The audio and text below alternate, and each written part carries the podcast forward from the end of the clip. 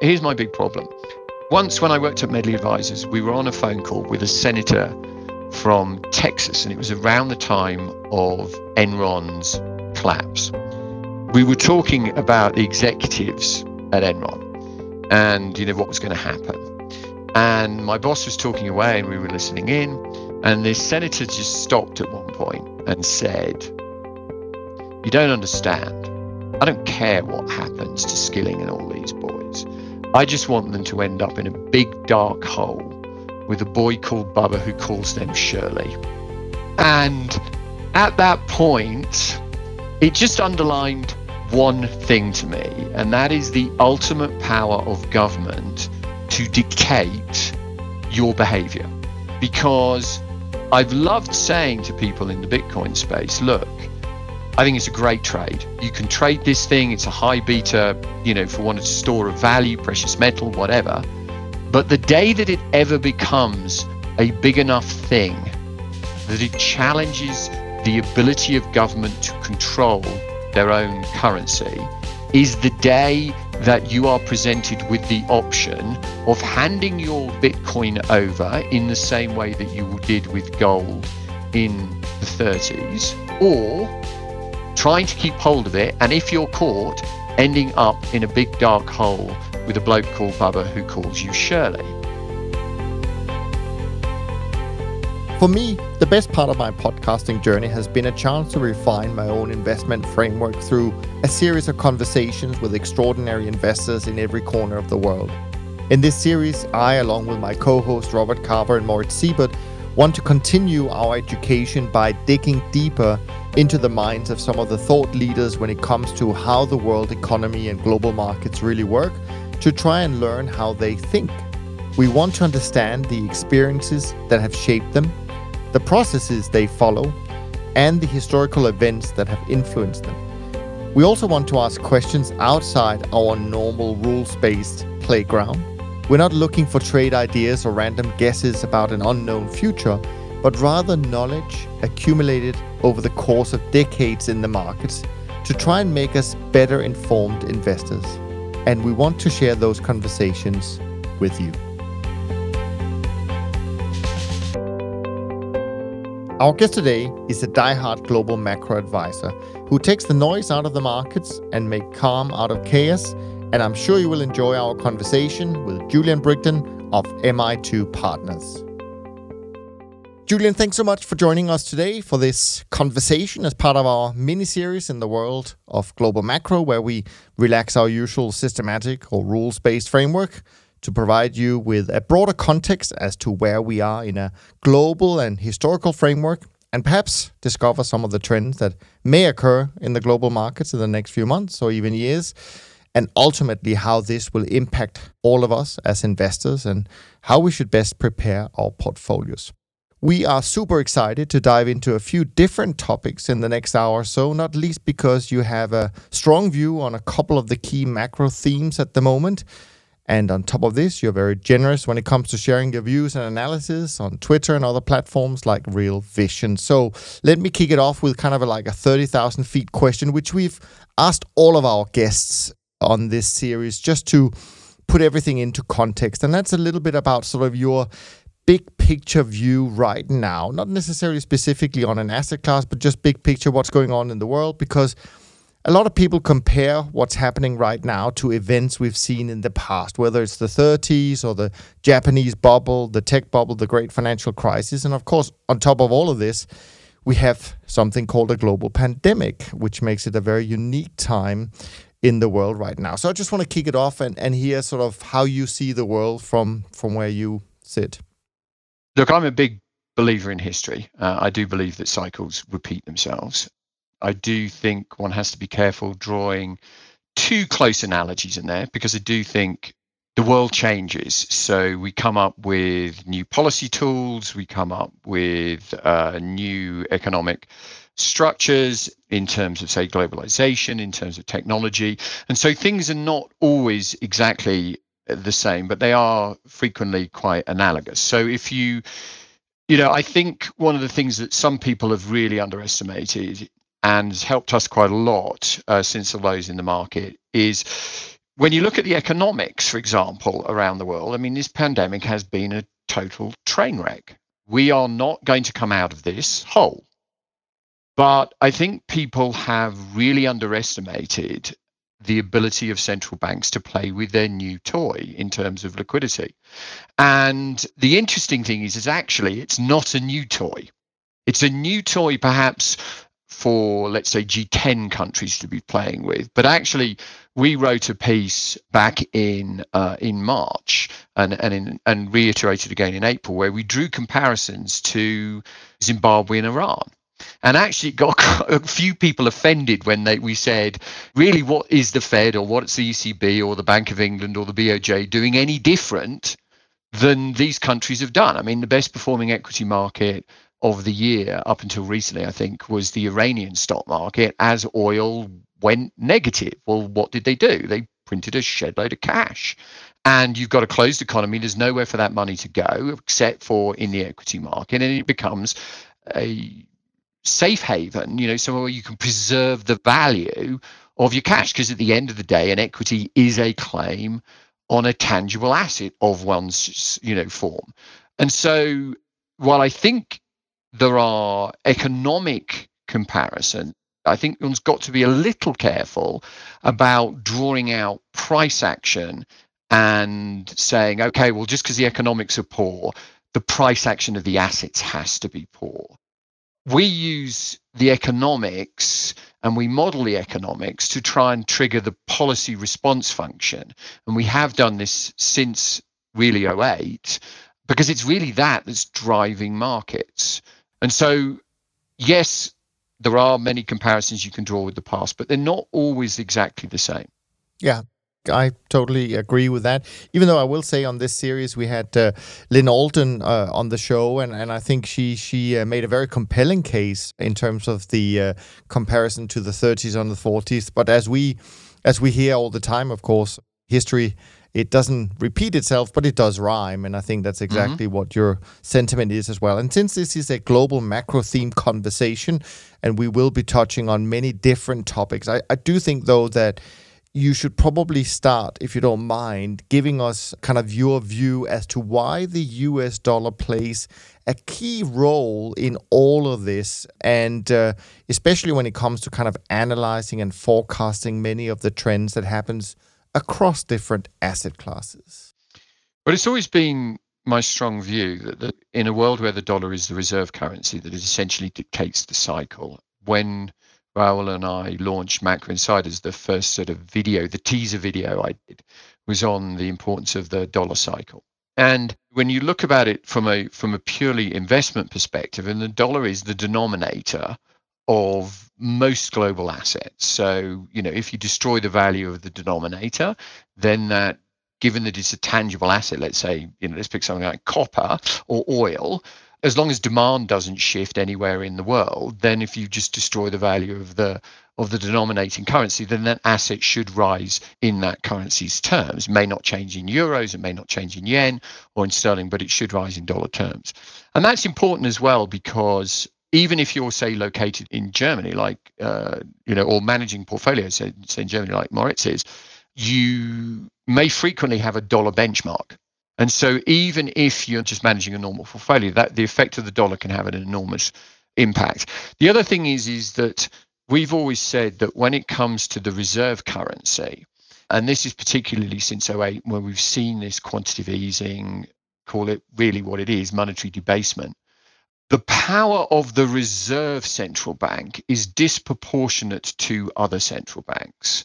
And the comparison we like to say is like, look, the market likes its drugs, okay, but the ECB and the BOJ and the Bank of England can really only supply methadone to the Fed's heroin. As the reserve currency, you literally can create reflation and in ultimately inflation if you can debase the value of or lower the value let's say of that reserve currency and so that's why it's so singularly important because it does dictate which asset classes you should be looking at how you should allocate your portfolio within some of those asset classes and that's why we just think it's it's the key thing to watch. Yeah, absolutely. Uh, Rob, before you jump in, I also maybe wanted to just follow up just again as part of the context for our conversation and maybe as a as a natural follow up to to that and that is you know so okay so where are we in the US dollar cycle right now in your opinion? I think you notice when you look at the dollar cycle since and really we've only had a, a dollar cycle over the last 50 years right? We've only had freely floating exchange rates in the last 50 years um, dollar cycles seem to be remarkably consistent in both length of time and amplitude in fact, if, you know, I'm sort of staring at a chart here in front of me, which shows the rate of change of the dollar in percentage terms, um, and the cycle currently, which has been running, say, from 91, looks almost identical to the cycle that we ran from 76 into 2002, which was the prior dollar high. So, from a cyclical perspective, the dollar is basically should be in the process of peaking, and this should be the end of the up leg of the third cycle. We've had three 72 to 79, up into the Plaza Accord, down then into Sakakibara's intervention in, in dollar yen when he drove dollar yen up into the 2002 high, down into the GFC, and now up again. So if you look at that cycle, that would tell you it should be now. And in fact, it's slightly overdue. And I would say that that was down to one thing and one thing in particular, and that was quantitative tightening. Janet Yellen told us that it was going to be like watching paint dry. That was plainly not true. I mean, if you look at virtually any dollar chart from the immediate second that the Fed started to shrink that balance sheet, the dollar went one way. And if you look at it in TWI terms, it sort of went from 106 on the broad dollar trade weighted dollar index up to about 118 when they ended uh, QT. So it was really very, very powerful. But that's kind of extended the dollar cycle. And then we got the COVID 19 funding squeeze, which then again, you know, further catapulted that classic, what we refer to as the napalm run. Basically, when you get it, what we refer to as a risk off dollar rally. So risk is falling, stocks are falling, uh, bonds are rallying, emerging markets are getting tarred and feathered and the dollar is rising at the same time. And because the dollar is rising, it really exacerbates that risk off event. And we liken it to a napalm run because left to its own devices, all you will end up with at the end of the day is a bunch of smoking holes and charred bodies. You'll just literally obliterate everything in its path. So that was a classic kind of funding squeeze. And what was miraculous is the Fed came in really aggressively and mm-hmm. incredibly quickly and went, no, stop. We know the risk. And actual fact, they even went as far as co-opting the IMF to say, well, we could do, you know, dollar funding as well. And in in a question in a three w- days, we got basically what took them a whole year to do um, in terms of the swap lines, and then we got this whole repo facility, which was a completely new uh, concoction. So I think what they've done is they've essentially arrested the the napalm run. Now, all we have done is that while we traded it, so we bought Aussie, we bought cable just above 115, you know, and all this sort of stuff, and they've been great trades. All we've really done is just reverse that funding squeeze.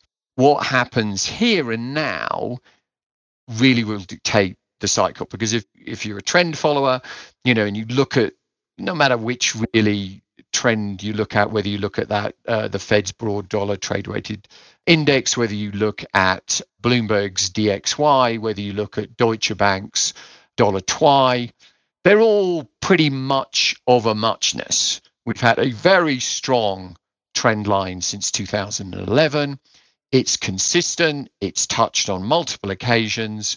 We got very close to breaking it a few weeks ago. It's bounced back from those levels as we got this little bit of risk off kind of wobble, even though, frankly, most of this risk off is a US issue because they've been asinine to reopen uh, as quickly as they they have done in some places. But the fact of the matter is, you still got this risk off equals dollar rally, and so we've sort of come back to those levels. Now, when I look at the dollar, there's a couple of things. I was a dollar bull and have been a structural dollar bull um, since we launched Macro Insiders like four years ago. We I changed very slightly because I just thought FX had become very very boring at the uh, at the start of 2019, and we really just didn't play it. Okay, mm. and then I started to get a little bit more interesting because we'd finally got to what I think that cyclical point of the turn, and so I my focus turned onto more. Could we actually be seeing a turn? And look, I have a lot of sympathy with peers and my colleague uh, Raoul on the Macro Insider product when he talks about structural problems and shortfalls with the dollar and why the dollar is very dangerous and why it can do what it does. And he's absolutely right. I mean, the biggest problem that we've got is that the US is not running the size of current account mm. deficit that it needs to do in order to support its status as the reserve currency. This is a classic example of what one refers to as Triffin's dilemma. And the reason for that is that we've developed uh, our own domestic oil industry or expanded the size of our domestic oil industry. And that has meant that our largest single import uh, item is no longer being imported with the same degree of gusto and size. So, what's filled that gap has been capital account outflows because you have to supply the world with those dollars. The th- problem with capital account outflows is they're bloody fickle. In a world where you can just go click and you can eliminate your Brazilian ETF holdings, you can create this inherent fragility within the system. And that's why you can get the sort of napalm run that we just saw. Um, that's why, for example, in 2019, when we got some of these emerging market tremors, you didn't see the whole sector kind of wobble just individual blocks just imploded and they didn't just crumble. I mean, Brazil just didn't crumble a bit. It just went overnight. It disappeared because it was just reliant on this flux of super hot money to keep it stable. I think the good news is, is that the Fed essentially now, through this expanded balance sheet and through these swap lines, has essentially mitigated that funding shortfall. They've closed the gap between global GDP, which has come down, but they've closed the gap between global GDP, the US current account deficit, and they've essentially filled that that hole. And their money is going to be a lot more sticky because I think they're bloody determined not to allow the dollar to strengthen. Now, that just gives you stability. It doesn't dictate what happens next, but it is usual if you look at dollar cycles that the end of a dollar cycle occurs with the risk off dollar rally if you look at a, a broad trade weighted dollar index, you get crises, you know, whether it's the Latin American debt crisis in the 80s, whether it's the Asian crisis in the 90s, whether it's China's deval in 2015, 2016, they all pretty much occur at the same level of dollar strength. You then get that final push that, as I said, the risk off uh, dollar rally, the napalm run, but that typically is the end of the cycle. And when I look at the US, there's a couple of things that make me a little committed to the idea that this could be the top of the dollar cycle. One of them is relative US economic weakness. Even if you believe, and I'm not sure that I necessarily do, I'm not sure it really matters because the numbers would have come down anyway. But even if you believe that US unemployment has peaked and that last number of, you know, just over 14% is actually a real number and not some sort of manipulated number because they I'm not saying they did it in a Machiavellian way, but it was manipulated in the sense of how they con- they conducted the survey. I was amused in inverted commas when I heard a story saying, "Oh my goodness, German unemployment has hit post 2015 highs." Right? Well, the US just hit, if we believe the number, post Second World War highs, and if you don't, post Great Depression highs. The point is, is we are starting in an economic hole which is arguably much, much deeper than many of our peers. And that is a virtue of the fact that we have a super flexible labor market. Typically, you know, many economic bulls will see that, or equity bulls will see that as a strength. At times like this, is definitively a, an Achilles heel because typically unemployment doesn't do V's. I mean, I think if you go back to the late 40s, the quickest trough to peak to trough that you saw was a two year cycle. So, in other words, even if you believe, and I don't, most of these people are going to get re employed over time. And I think we could have another debate over whether that's the question or you know the case or not. This thing can just drag out for at least another 18 months. So I think the US is going to have a much bigger unemployment problem than many people appreciate. I think that's going to necessitate a hell of a lot more spending. The second problem that the US has got is that if you chart US domestic oil production, in other words, this growth of this shale story, particularly since 2011, it correlates very, very well with relative US industrial production outperformance. Okay, whether you should do that against the Eurozone or, or whatever. Now, we're already seeing that sector shrink. And this is the second time that investors have been burned in the shale space, the first one being back in 2015, 2016.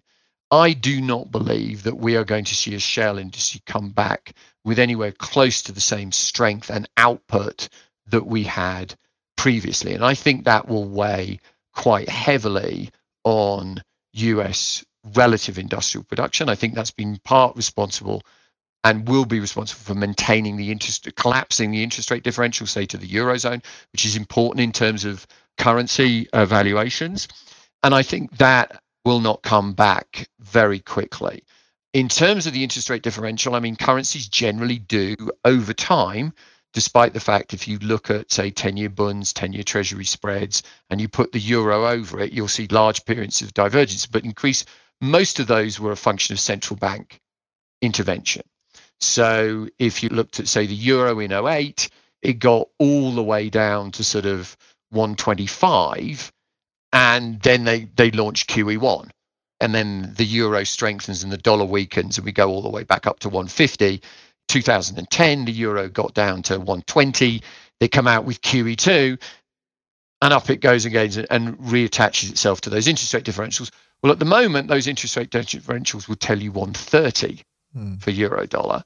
The same is true of the relative current account deficit. That would also tell you 130. The budget deficit, I think, in the US is only going one way. I don't see that as a positive. As I said, I think you've got arguably a potentially much weaker economy here than perhaps you will have uh, in other countries. That budget deficit is already straining the treasury market. So if you look at, say, um, treasury dealers' primary holdings, okay, and let's remember one of the reasons that they launched not QE at the end of last year is because we were starting to run into problems with those primary dealers. Their balance sheets were getting constrained by the fact that they were obliged to take down these auctions. Well, that hasn't helped at all. The fact that they've done all this buying because yields have dropped so much. So the problem now is you've got a ballooning deficit, current account deficit, sorry, a budget deficit. You've got a large current account deficit. You've got a narrowing interest rate differential. How are you going to attract this cash to fund these deficits? And to my mind, the thing that has to give, if the yield curve is not going to be mm-hmm. allowed to price in the necessary interest rates, and we know that they can't do this, right? We know that they have to introduce some form of explicit or de facto yield curve control well, the variable that has to take the strain is the currency. If you look at the relative size of the Fed's balance sheet, and if they're going to have to backstop this treasury market, right, their balance sheet is already exploded relative to the ECB's and the BOJ's. That's generally been a pretty decent predictor of the value of the currency. And that would also tell you a hell of a lot weaker. And then I think there's a final factor which people don't appreciate. We've talked a lot to clients about what I would recall US exceptionalism. And US exceptionalism we refer to as a self reinforcing, true, to use Soros's term, reflexive cycle, whereby as you buy the asset, the appreciation of the asset from your purchase actually encourages you to buy more and feeds strength. So if you think about one of the classic examples was Australia from 2009 to 2013. So cast your mind back to the beginning of 2009, the world had imploded. Then we get the Americans come out with QE, the dollar starts to fall. As the dollar starts to fall, um, the Aussie starts to rise very slightly. As the dollar starts to fall, commodity prices start to stabilize and start to rise. Then the Chinese come out with their big fiscal stimulus that actually gives a buyer to those commodities. So what you get is you get this virtuous circle where the Aussie is rising, money is naturally flooding towards Australia. It's flooding towards Australia as well because the commodity sector is booming. As that's happening, the RBA goes, Ooh, I actually need to raise rates. So they raise rates. More money flows into the Aussie. The Aussie banks borrow that money. They then lend it to their own domestic housing market, which overheats the market even more, which causes the RBA to raise even rates even further and inflows more money. So you get this truly reflexive, virtuous cycle.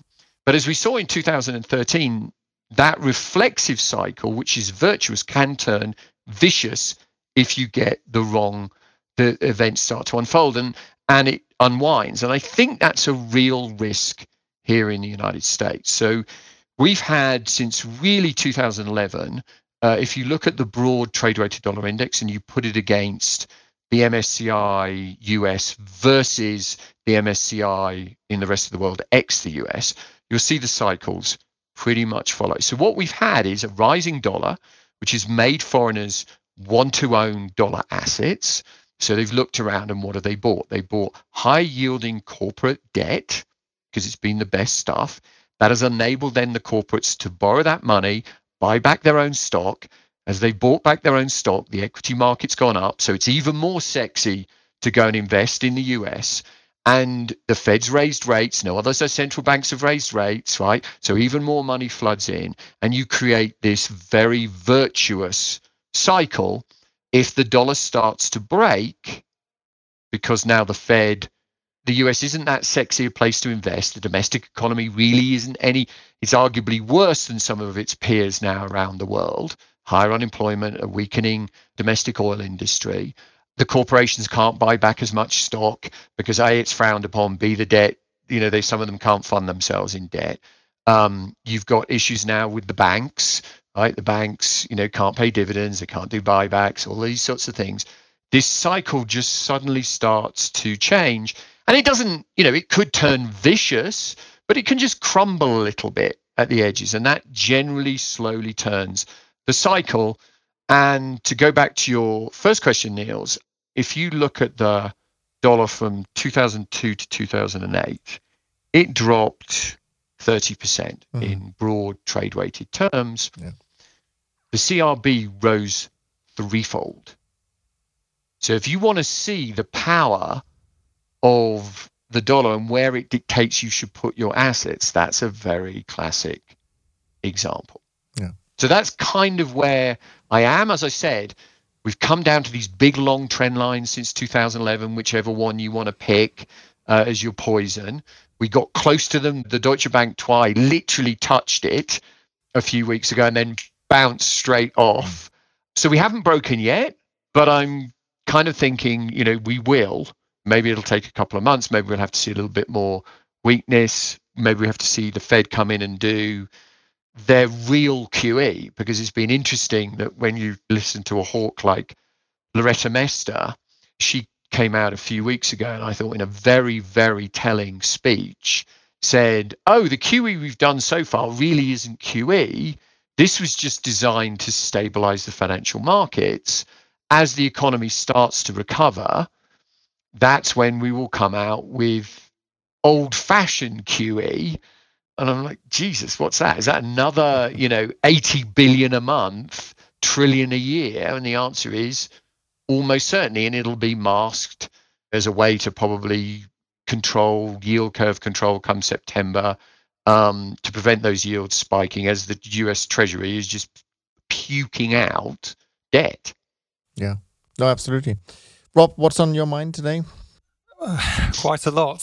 I, uh, I, saw you yes. taking notes, Rob. So yeah, well, I normally okay. I normally do about half a page of notes for every speaker. I'm up to two pages for you already, Julian. So uh, okay, but I barely know where to start. Uh, I do kind of like the because you know, I originally trained as an economist myself, mm. and I do like the fact you can bring everything back to sort of PPP and essentially the idea that, that ultimately it should come down to interest rate differentials and relative inflation and so on.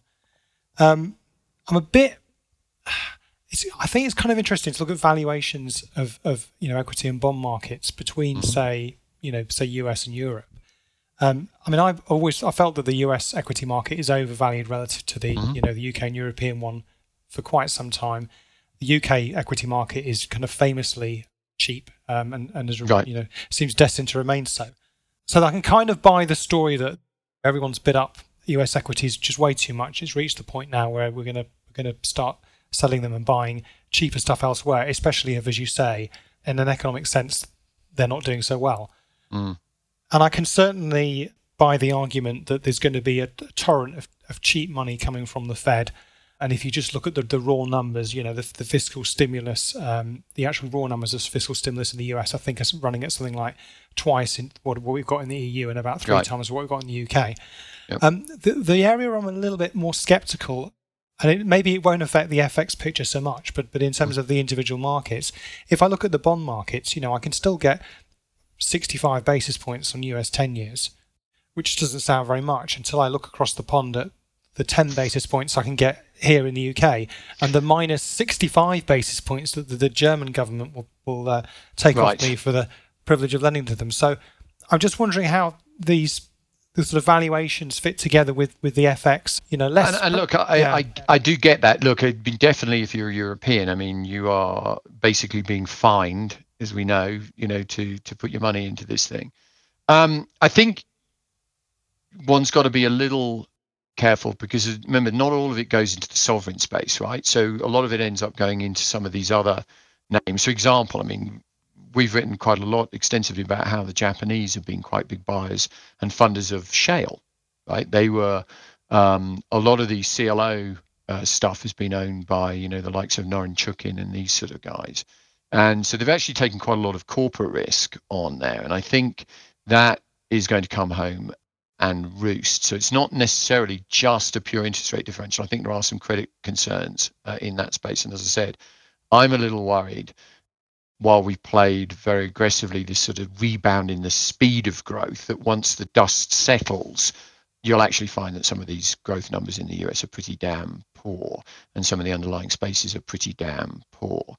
The other thing I would say is frequently a lot of this stuff is hedged, right? So you can you can reduce that that 65 basis points or you you pick up from there. But look, I'm I'm not saying it's going to happen immediately. I will say that when I talk to a lot of my big bond clients and you know big real money guys whose uh, the numbers you know of AUM just make your mind sort of spin, they as I do, frequently believe that in a world where you're going to essentially distort the price discovery of a rate differential, that FX is where you start expressing your concern. So you sort of shift vol, kill vol.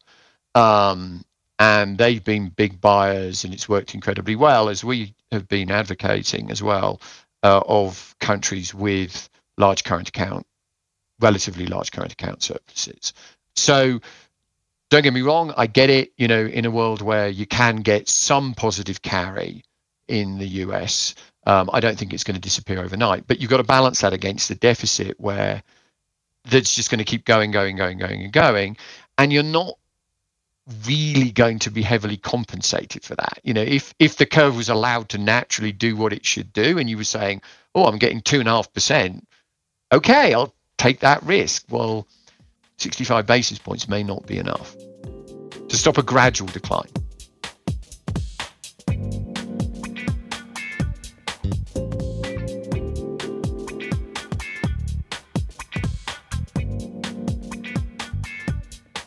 Hey, Julian. Yes. not a question, more more an observation. Just throwing that in because we're talking about the dollar, and I know you're the dollar, the dollar bear, and Raoul, for instance, is that dollar bull. One of the things that I've noticed, just you know, following markets throughout the day, is that the um, short-term correlation between the S&P 500 and Euro US dollar has become increasingly negative over the past two weeks. I don't think there has been a single day where if the S&P 500 is up, dollar's down. If the S&P 500 is down, dollar's up. And it's kind right. of like clock. It's kind of like clockwork for the last right. two weeks.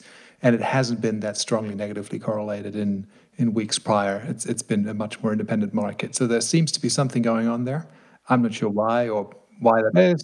We like to do something which I haven't done for a while actually, but you remind me I should ask one of my quants to do it, and that's you look at the price action of the S&P in the overnight session versus the intraday session. So, f- for example, heavily moving into uh, the end of last year, what you'd seen as the dollar had strengthened, particularly since 2014, is almost all the vast majority of the gains had come in the overnight session, right, as opposed to the US session. And what it was was this That's right. US exceptionism trade, as Johnny Foreigner said, oh, look, the euro's going down, yours oh, I've got some dollars. What do I do? Oh, let me go and buy some SPOOs, right? And you get you get you some S and P futures on, and that's what that did. And then that got flushed out horribly, as we saw in March, where we got that funding squeeze, and the euro just exploded, right? Because we were carrying with short euros, long S and Ps. So I haven't looked at what's kind of going on with that flow, but that might be an interesting factor to watch. Yeah, good point. Well, what I'd like to do is, and, and this may get a little spicy here, but let, let's let's throw in two more currencies into the mix, mm. quote, quote unquote currencies. I'm not sure. You, you, need to tell us if you think they are currencies, gold and Bitcoin. Here we and go. Here we go. Here we here we go. I, I was waiting for that, Rob. Let's please start with Bitcoin. okay. Let me look. I'm not an expert on Bitcoin, and I'll be the first person to admit that I should have taken this thing more seriously. Where I kind of got interested in Bitcoin really was when it was in the bubble formation. Look, I Twitter is a bit of fun. It's also a bit of advertising. You know, you don't give too much away, but I do love it. You can bait people and you can set them, and they all go. You know, you get all this Twitter storm sort of comes through. So basically, in in 2018, early, very very early 2018, we said, ah, this is a classic bubble. This thing is going to burst. Has all the patterns of the Saudi stock market, for instance, you know, in 2006, the Nasdaq in 2000. It's just parabolic. In fact, it's one arguably one of the biggest bubbles you'd potentially seen. Oh yeah, tulip and Bitcoin. Yeah, I mean, it was just. I mean, the the rate of change on this thing just made some of these other bubbles just look pedestrian, frankly. So we did, we got it kind of into there. And then I just sort of moved away because here's my big problem. Once, when I worked at Medley Advisors, we were on a phone call with a senator from Texas, and it was around the time of Enron's collapse. We were talking about the executives at Enron and you know what was going to happen. And my boss was talking away, and we were listening in. And the senator just stopped at one point and said, You don't understand. I don't care what happens to Skilling and all these boys. I just want them to end up in a big dark hole with a boy called Bubba who calls them Shirley. And at that point, it just underlined one thing to me, and that is the ultimate power of government to dictate your behavior. Because I've loved saying to people in the Bitcoin space, look, I think it's a great trade. You can trade this thing, it's a high beta, you know, for one to store of value, precious metal, whatever. But the day that it ever becomes a big enough thing that it challenges the ability of government to control their own currency, is the day that you are presented with the option of handing your Bitcoin over in the same way that you did with gold in the 30s, or trying to keep hold of it. And if you're caught, ending up in a big dark hole with a bloke called Bubba who calls you Shirley. And frankly, that's why I have never, ever advocated it as an investment. I think there are alternatives most notably precious metals, which I don't think this time will garner the same degree of attention in a weak dollar environment that they will ever be confiscated, for want of a better term. I think we've seen that Bitcoin, whether it was Facebook's attempt, whether it's what the Chinese have done, Bitcoin is perceived by governments and central bank as a threat. Okay, I think if you are really trying to preserve the value of your money, sticking it in something that could end up getting directly confiscated or end up putting you in a hell of a lot of trouble. And I know these guys will say, yeah, but this is the whole point. I can keep it off in this server and it'll all be safe. And I'll be like, yeah, right. And how the hell are you going to spend it? And what if they catch you and all these sorts of things? It just isn't, to my mind, it's not worth it. But look, structurally, we've loved gold and silver for quite some time now. I actually prefer silver. We advocated uh, in March to buy. Uh, we, we were long silver from the start of last year, from like twelve and a half bucks. Um, we were also long gold, GDX, and you know, et cetera, et cetera. But silver has really performed very well. In March, we doubled down because the RSI between gold and silver had got to 55 year extremes, and silver's outperformed very significantly. But I do like them because I think there are protections against this collapse of the dollar. And I do like silver because generally it will outperform in a more inflationary stroke reflationary environment. In fact, if you look at the ratio of gold silver, it's pretty much a mirror image of five year break evens. So it really is an inflation play. And that's ultimately where I think we're going to go if I'm right about this dollar. So yeah, I like them. I think they've come, gold in particular has come quite a long way.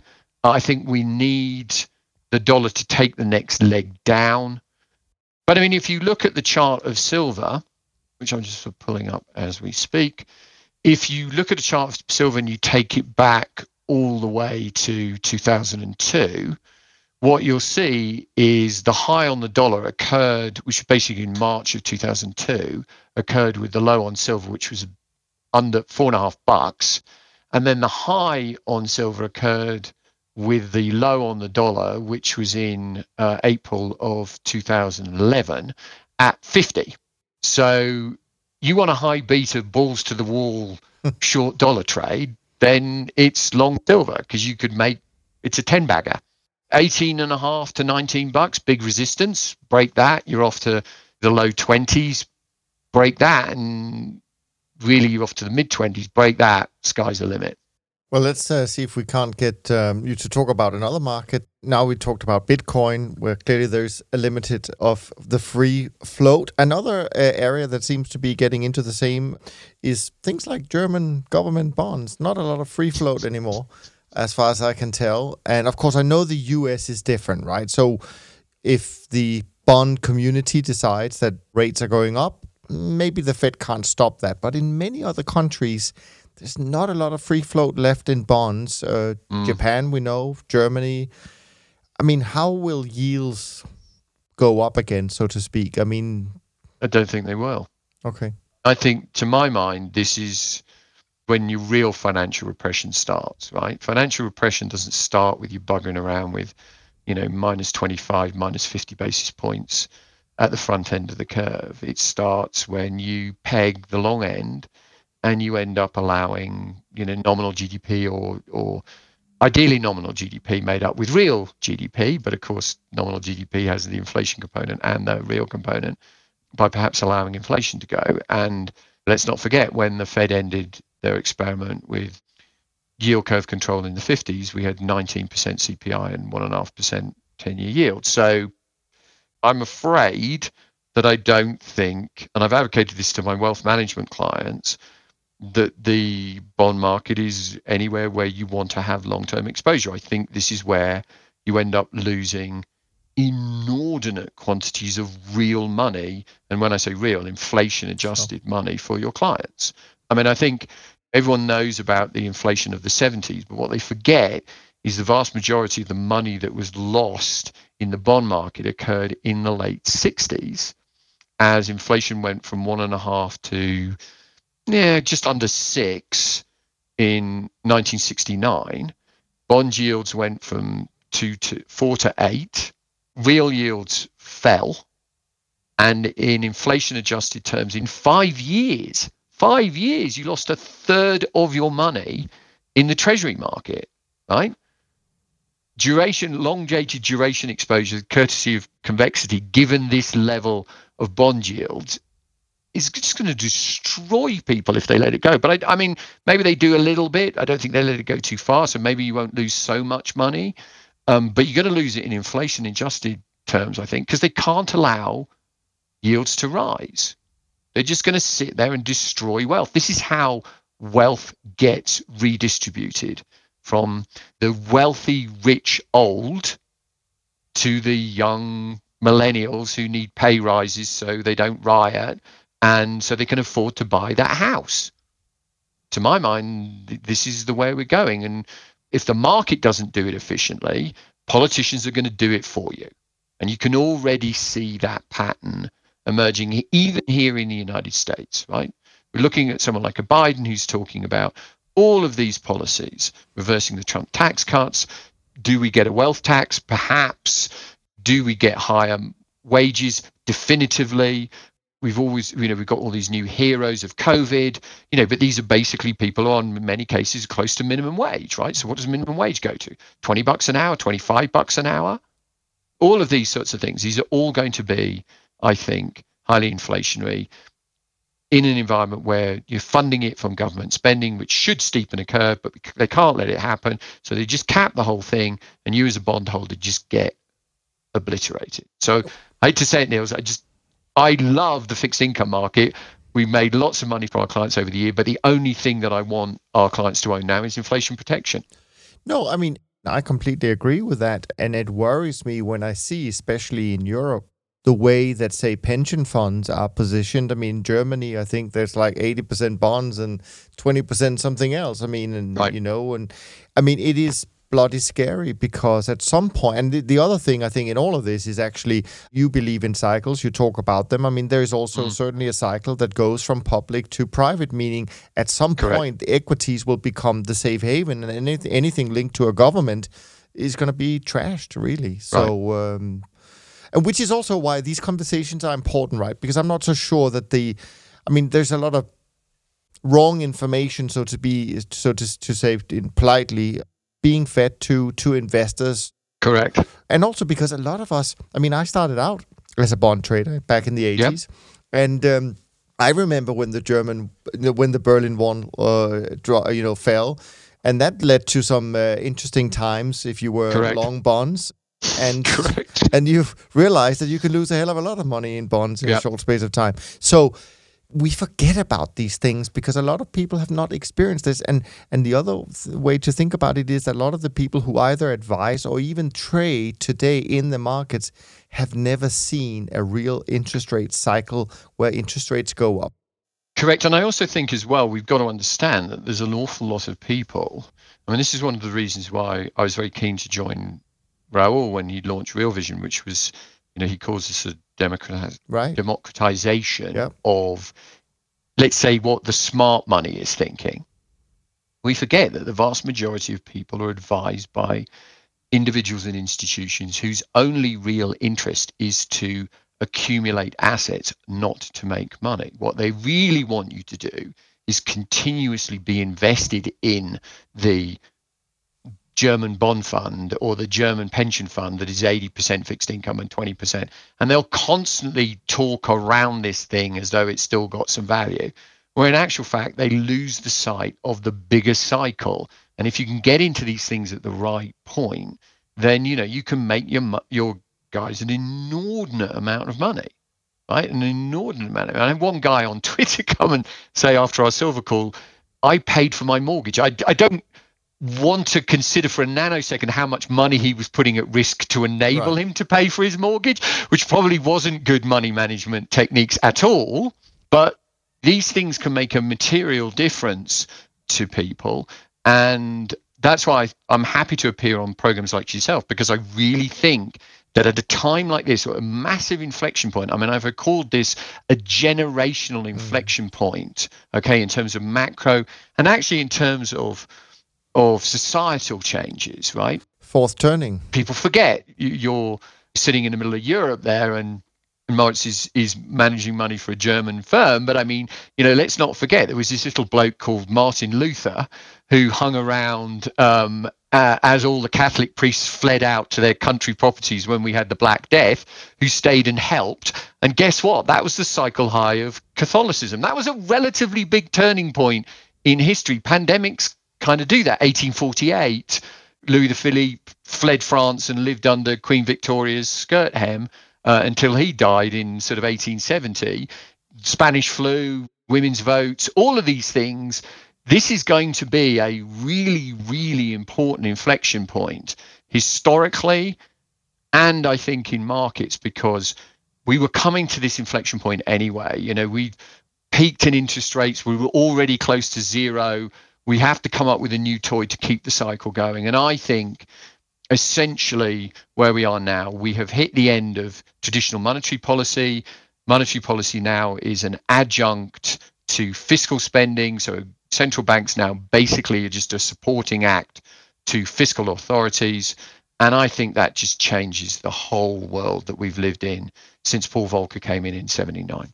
Yeah. And, and Rob, before you jump in, and, and that is actually one thing we have spoken about on our podcast, even before we did the Global Macro series, and that is we are in the middle of the fourth turning if you believe yeah. in that uh, you know that we say that history doesn't repeat exactly but i mean what they wrote in yeah, 1991 I mean, call it the Kondratiev wave right, the end of yeah. the winter the fourth turning yeah these factors were coming and i'm putting together a presentation now and you look at social unrest and you look at these pinpricks that have occurred particularly with these tragic riots and black lives matter protests in the united states i mean this is emblematic of this sort of societal turning that you would get and combine that with the the, the macro turning point mm. and this is when people really really really need to be careful about their wealth I'm really a, a, bit confused about what to think as I'm both Catholic and also started off as an, an interest rate options trader. So, uh, so yeah, it's pretty depressing, isn't it? I mean, all the free money from risk parity is gone because there's, there's yes. no there's no money. It's, it's remarkable that the strategy is actually done well. Yes. But people don't realize that essentially the strategy now is walking dead. Yeah. Because the underlying philosophy just doesn't work. Like, because well, bonds are never going to act as the hedge again. Yeah. Well, that, this is it. You've got a breakdown both in terms of the fact that the one of the assets is definitely massively overvalued, which is the bond component. Yep. You've also got the fact that correlation is probably going to break down because yep. in an inflationary environment, bonds and equities tend to become more in, inflated. Yes. So let's go back to the, the kind of hypothetical man on the street who's listening to yep. this, or woman on the street mm-hmm. who's listening to this podcast and wants to know what can I do. I mean, you've mentioned silver being an asset that is a good inflationary hedge, and, and I, I like the fact you've gone beyond the kind of classic of just reaching for gold as the gold standard inflationary hedge, mm-hmm. if excuse the pun. Yep. Stocks as an inflationary hedge, obviously, we can have a long debate about whether they are or not. Mm-hmm. Maybe it depends on how volatile the inflation is rather than the actual level as to whether they're a good inflation hedge. But are there specific sectors we should be looking at, or are there other assets we haven't mentioned that, that would be, be good hedges in this environment? One thing that really marks, I think, inflation is it's a tougher trading environment. Right? It's not uh, necessarily an unprofitable one, it's a much, much tougher one. So passive investment, I'm afraid, is peaked, if I'm right. This is, becomes a where you really do start to earn your money one of the things actually it's been quite interesting talking to wealth managers is just the dearth of good quality commodity trading funds out there, right? I mean, I started as a young whippersnapper in my early 20s trading precious metals for Philipp Brothers that then bought Salomon and then somehow got management bought out and became part of Salomon Brothers. It just it was it was a bizarre thing, but I mean those guys that I started with who were the most aggressive traders in the most volatile market have all gone.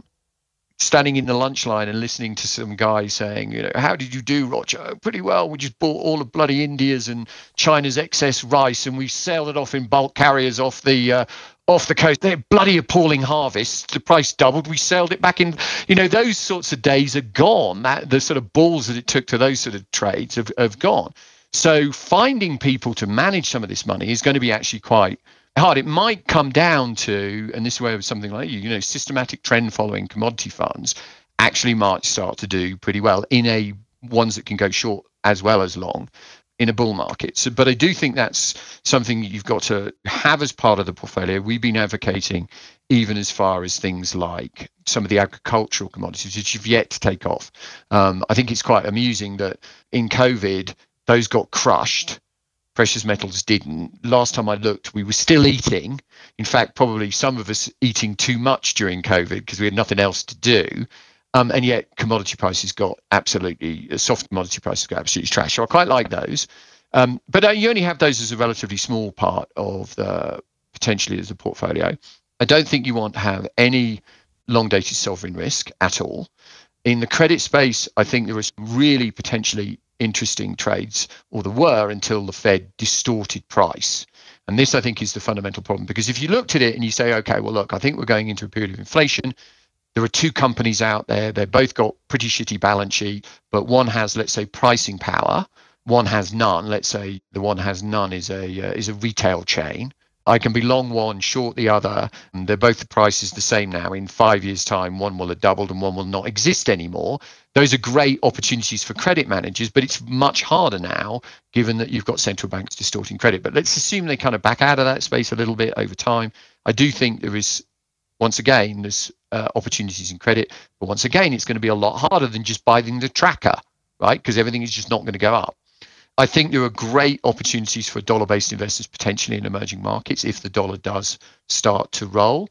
But once again, you're sort of increasing your exposure to that dollar trade and you're you're doubling up on your exposure in the sort of the commodity space equities just have to be part of the mix they do have to be part of the mix but you're going to have to manage you're either going to have to accept a hell of a lot higher vol or you're going to have to run some sort of overlay type product to try and somehow manage that risk off thing that, that theoretically bonds were going to hedge you for but won't anymore.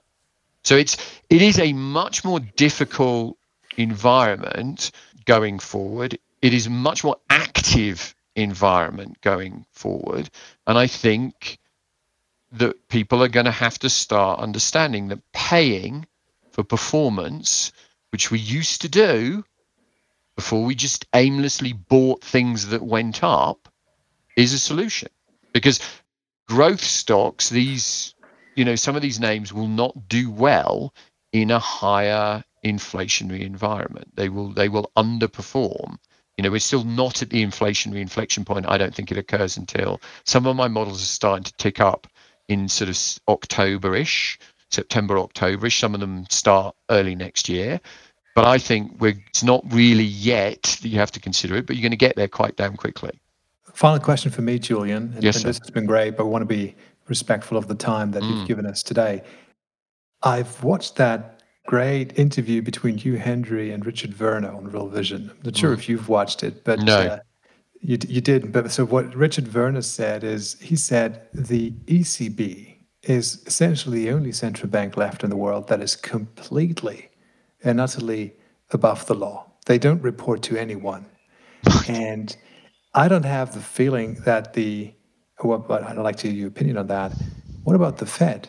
You know, the Fed, you know, uh, used to be independent, at least at what they said, but right now it's kind of like, you know, uh, Donald Trump, the president, is twisting the arm of Mr. Powell, and uh, the, the, the thing kind of like becomes becomes one, the Fed and the government.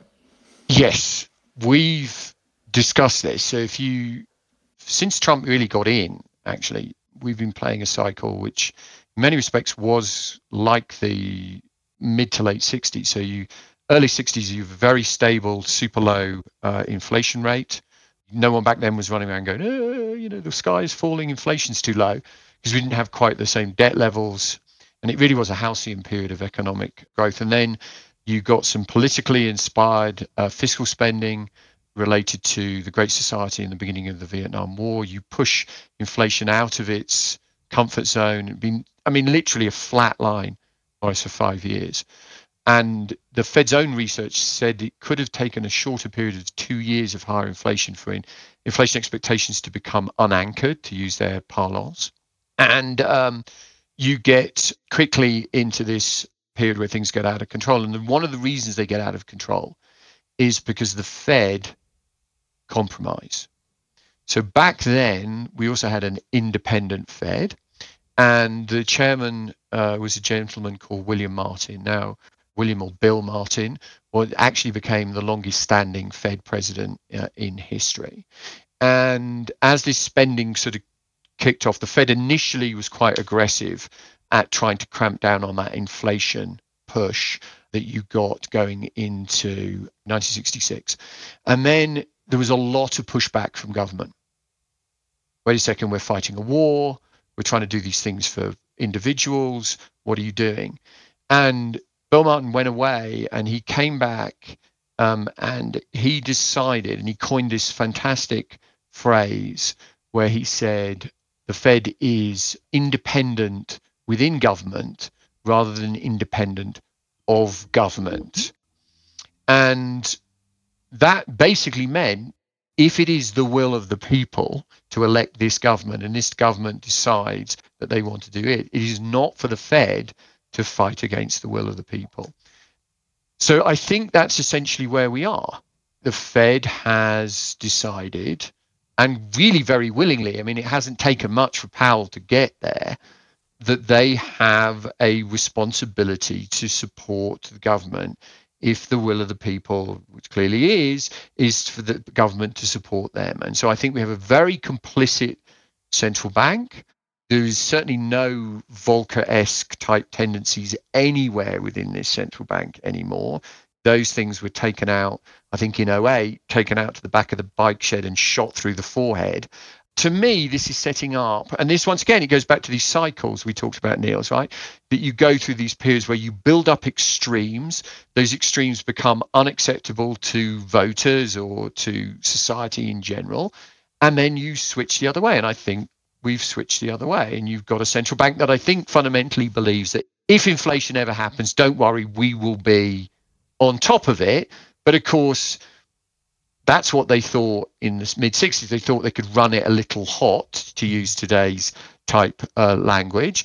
And they were bloody wrong because as soon as they tried to do anything to stop it, the government came in and said, Don't you damn well dare think about doing that. So I would agree with you. I don't think the Fed's independent. I don't think the Bank of England's really independent. We've already seen the Bank of England start funding the Ways and Means Fund, this little sort of fudge account that they have on the side, right, where they can just top it up with electronic cash. And they say, oh, don't worry, it's only short term. Well, if the economy doesn't recover robustly, that short term will become increasingly longer term. Short term is all relative, right? Yeah, yeah, exactly. Perhaps my final question to you, Julian, is just having done what you do for a long time, does classic of uh, sort of macro analysis has that become harder to do? Because we kind of live in a world where we think some of the things, at least that we're seeing happening, we think this is completely nuts, right? It's completely crazy. Or is it really just trying to take out the noise, look at the facts, look at the cycles, and actually it still all makes sense? There are days Niels, when I wake up and I go, geez, I could have picked an easier job than trying to front run the global financial markets and get it right. Because that's ultimately what clients pay mm. for and get it right. But I will say I'm somewhat lucky. Firstly, I've got within MI2 four colleagues who have either one exec Bank of England, he worked with me at Medley Global Advisors. I think that's a very important part of my background because I understood firsthand as we were policy consultancy the importance of, of policy, central bank or fiscal, and I really understood how that started to interplay with markets, and I think that's given us a bit of a of a, of a, a leg up versus some of our client, colleagues who or peers who might just look purely at the macro. I've always, I said earlier, I look at the macro because the macro dictates the policy response. And this has certainly been the MO since really 2008. And it's that policy response that drives markets. So it's kind of a two step process opposed to that. The macro drives markets because that isn't really the case. We've also got guys who've managed billion dollar, a couple of guys who manage billion dollar portfolios, uh, hedge funds. So we really are then, we take it and we look at the macro that gives us a lean a bias to maybe what the policy response is going to do. And then we have guys who said okay if that's what you think this is the trade. It's break evens it's bund treasury spreads. It's the euro. It's the aussie. Oh and by the way here's the level breaking today and we should send something out to our clients. So i think we are actually moving back into a more macro environment i think we are going to see some differentiation between, particularly on the currency side, that start to drive relative asset performance. I would love to say that I think the bond market is going to come back and we're all going to be able to make a fortune trading curve steepeners and so on and so forth. But I'm a little bit more sanguine. I think what we're really all going to have to do is we're going to have to dust off some old books about how to trade backwardations, contangos, and stuff like that in commodity markets, which we've all bloody forgotten how to do. Absolutely. Well, Julian, thank you so much for spending some of your afternoon with us. We really do appreciate this, as I'm sure all of our listeners do. And by the way, make sure to follow and subscribe to Julian's work on Twitter, uh, MI2 Partners, and Global Macro Insiders. As you can tell from today's conversation, we're living in a true global macro driven world, and it is perhaps more important than ever before to stay well informed. From Rob, Moritz, and me, thanks so much for listening. And we look forward to being back with you as we continue our Global Macro mini series. In the meantime, be well. Thanks for listening to Top Traders Unplugged. If you feel you learned something of value from today's episode, the best way to stay updated is to go on over to iTunes and subscribe to the show so that you'll be sure to get all the new episodes as they're released. We have some amazing guests lined up for you, and to ensure our show continues to grow, please leave us an honest rating and review in iTunes. It only takes a minute, and it's the best way to show us you love the podcast. We'll see you next time on Top Traders Unplugged.